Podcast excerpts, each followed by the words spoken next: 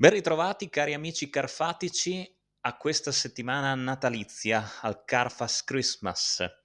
E questa volta vi parlo di un film che non mi dovete assolutamente toccare, capito? Io lo adoro, so che tantissimi di voi lo schiferanno,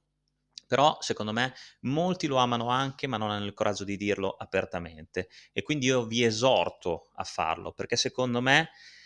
del 1998 diretto da Troy Miller, Jack Frost è un film davvero, davvero carino. È un film che io riguardo sempre come, eh, è, come succede per tanti altri film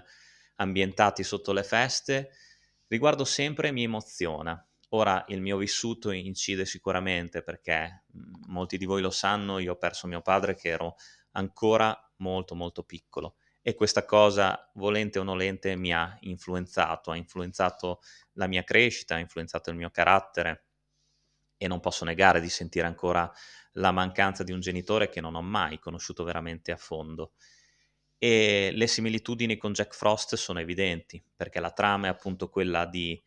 Jack Frost, interpretato da un sempre bravissimo, sempre perfetto Michael Keaton, che qui ha il coraggio di mettersi in gioco e anche di prendersi in giro, ma soprattutto anche eh, il merito di deliziare lo spettatore cantando molte delle canzoni presenti nel film. Lui è anche cantante, quindi insomma ha una voce discreta, a mio modesto parere.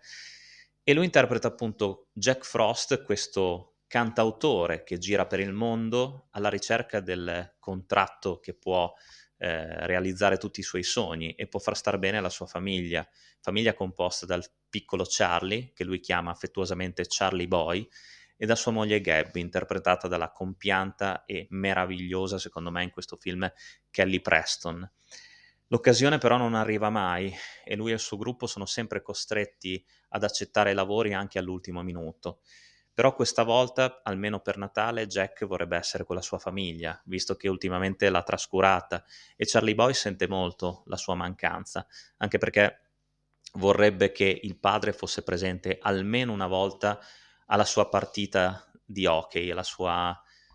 almeno per una volta lo vedesse, lo vedesse giocare. Per un impegno improvviso, però, Jack, dopo alcuni progetti fatti con la propria famiglia, dovrà andare a suonare proprio alla vigilia di Natale. Charlie Boy non ci rimarrà bene, assolutamente, litigherà con il padre, lo consider- litigherà con lui perché insomma non, Jack non sarà presente neanche questo Natale insieme alla sua famiglia, però durante il viaggio Jack con il suo gruppo decideranno di annullare appunto la serata e di tornare indietro, ma durante il viaggio di ritorno Jack avrà un incidente e finirà fuori strada con la sua macchina e morirà. Un anno dopo, Charlie è ancora devastato per il lutto tragico che ha colpito lui e la madre Gabby e sfruttando una fisarmonica, un'armonica a bocca che gli ha regalato il padre e che sembra essere magica, ovvero sia Jack gli ha detto che se eh, la suonerà in qualsiasi posto lui lo sentirà e andrà da lui. Alla vigilia di Natale, eh, Jack, appunto, alla vigilia di Natale, qualche giorno prima di Natale, dopo aver realizzato un pupazzo di neve enorme nel giardino di casa, decorandolo con il cappello e la sciarpa di Jack, Charlie deciderà di suonare quell'armonica a bocca e durante la notte si verificherà la magia. L'anima di Jack ritornerà a vivere in questo pupazzo di neve e forse anche lo spirito del defunto avrà l'opportunità di passare con il figlio, anche se solo per poco tempo, tutto il tempo che non ha mai trascorso con lui.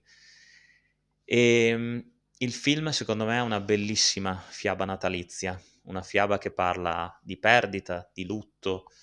di perdono anche, una, una fiaba che parla di crescita. Il personaggio di Jack Frost è molto più sfaccettato di quanto si potrebbe pensare e racconta gli errori che fa un padre, racconta eh, le buone intenzioni che un capofamiglia ha verso i suoi figli, ma anche il desiderio di lasciare in eredità qualcosa al, al proprio figlio. Jack Frost secondo me è un film molto zuccherose, è vero, come hanno detto in tanti, tantissimi che l'hanno criticato, tantissimi hanno addirittura eh, schifato l'aspetto del personaggio, eh, dicendo che è una delle CGI peggiori che si sia vista negli ultimi vent'anni. Mm, potrei anche non essere d'accordo, ma in fondo mi importa poco perché mm, io penso alla storia, penso a questa storia comunque fatta di, di dolcezza, penso a questa storia che ha un grandissimo umorismo al suo interno, un'ironia intelligente anche ad opera di Mark Eddy che avevamo visto in Full Monty, che qui interpreta uno degli amici più cari di Jack e uno dei componenti del suo gruppo. Ripeto, mh, mm, ci sono delle situazioni che sicuramente piaceranno di più ai bambini che agli spettatori adulti, però il film nella sua ora e mezza di durata scorre bene. Il tiro Jack è una cosa meravigliosa da vedere e le vicissitudini che questo pupazzo di neve eh, deve passare per stare accanto al figlio, soprattutto quando la neve comincerà a sciogliersi, sono fantastiche secondo me. Colonna sonora strepitosa, soprattutto anche nella scena della gara con i bob e con gli slittini e ci sono tantissime altre canzoni orecchiabili, naturalmente figlie di quei tempi, ma eh, che donano ancora di più un ritmo e una freschezza al film che sì è vero appare in alcuni momenti più datato, però secondo me ancora si guarda con piacere e io stesso appunto, come vi ho detto prima, non manco di vederlo ogni volta che il Natale bussa alla porta. Quindi è per questo motivo che vi consiglio Jack Frost, perché oltre ad essere una grande interpretazione di, di Michael Keaton, qui in un ruolo sicuramente più leggero, ma ehm, come ho detto appunto all'inizio, in grado anche di mettersi in gioco, interpretare un personaggio diverso dal solito, si tratta comunque di un film innocuo, di un film leggero, ma di un film che può piacere, secondo me, ai, ai piccini, ma anche agli adulti che non dimenticano, insomma, di essere ragazzini dentro e che hanno subito, come anche il sottoscritto, una perdita da cui è vero, non ci si riprende mai, ma forse ci si può convivere aggrappandosi ai ricordi, aggrappandosi ai sogni e alla speranza di potersi rivedere un giorno. E come dice anche lo stesso Jack Frost, se tieni qualcuno nel tuo cuore, non lo puoi dimenticare e questa persona non ti lascerà mai. Tra i brani inseriti nella colonna sonora, appunto, vanno citati interpreti più o meno famosi, come per esempio c'è Hot in the City di Billy Idol, le Spice Girls con Slick Ride, oppure Fogat con Slow Ride, ma anche Lisa Loeb con How, che chiude appunto il film in quel dolcissimo finale fatto di commozione dove è impossibile non versare più di una lacrimuccia, secondo me. Una fotografia molto brillante, luminosa e delle riprese anche campi lunghi e panoramiche che comunque valorizzano il paesaggio innevato della cittadina americana in cui è ambientata la storia.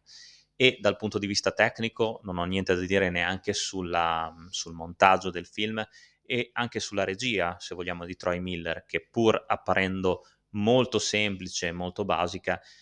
in ogni caso fa il suo, non stiamo parlando di chissà quale regista, anche perché eh, non conosco altri lavori di Troy Miller, ce ne saranno sicuramente, ma personalmente degni di nota non, non mi sono mai arrivati alle orecchie. Però, ripeto, Jack Frost è un film